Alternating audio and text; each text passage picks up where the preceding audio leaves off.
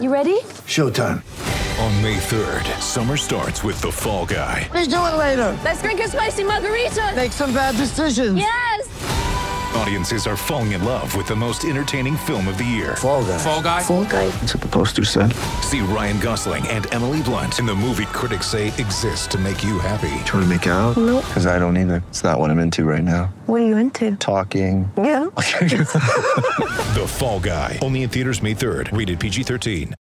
Time now for the Quin Snyder Coaches Show, brought to you by Fanatics with head coach Quin Snyder. Coach Sam Amick wrote a long piece uh, with Rudy Gobert, and I thought there were two quotes. Neither are earth shattering, but I thought they both showed his intelligence and his growth and maturity. I, I want to take you through each of them, if I may, today. His first was he was talking about the whole thing with Donovan after the uh, COVID uh, stoppage, and he said, I think it really helped us to put ourselves in each other's shoes.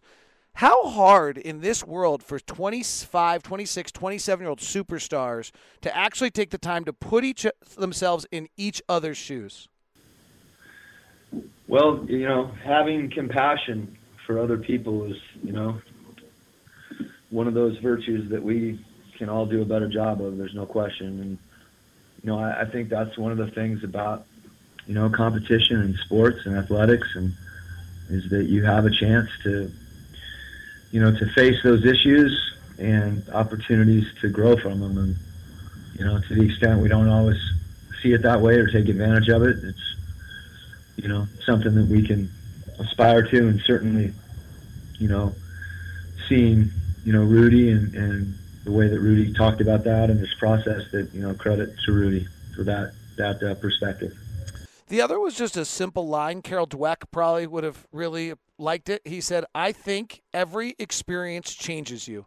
And I thought it was a really good representation of kind of Rudy's growth mindset. Yeah, you know, I, I, I think that's that's true. Um, every experience or non-experience or whatever the case is, you know, we're we're. Uh, I wish Rudy were here and we could philosophize about him in front of him. I'd be curious to know what he'd say with us. but he's uh, the awareness of that fact. I think is the unique part of that, and that you know that that statement is probably true in a vacuum, whether we realize it or not. But being able to reflect and, and see how those experiences impact you and what those changes are, and furthermore, what do you want them to be? Because oftentimes it's after that experience occurs, it's a, it's a question of how we process it and, and how we impact that change. Well, if I could see Rudy, I'd philosophize with him. So I'll let you do it instead. Coach, thanks for a, an interesting coaches. Yeah, I just want him to run the court, Locke. So you tell me how we can change that, and he's doing a great job of that. So run the court, set uh, some picks, dunk a few times, and you're all good, huh? There we go. Thanks, buddy.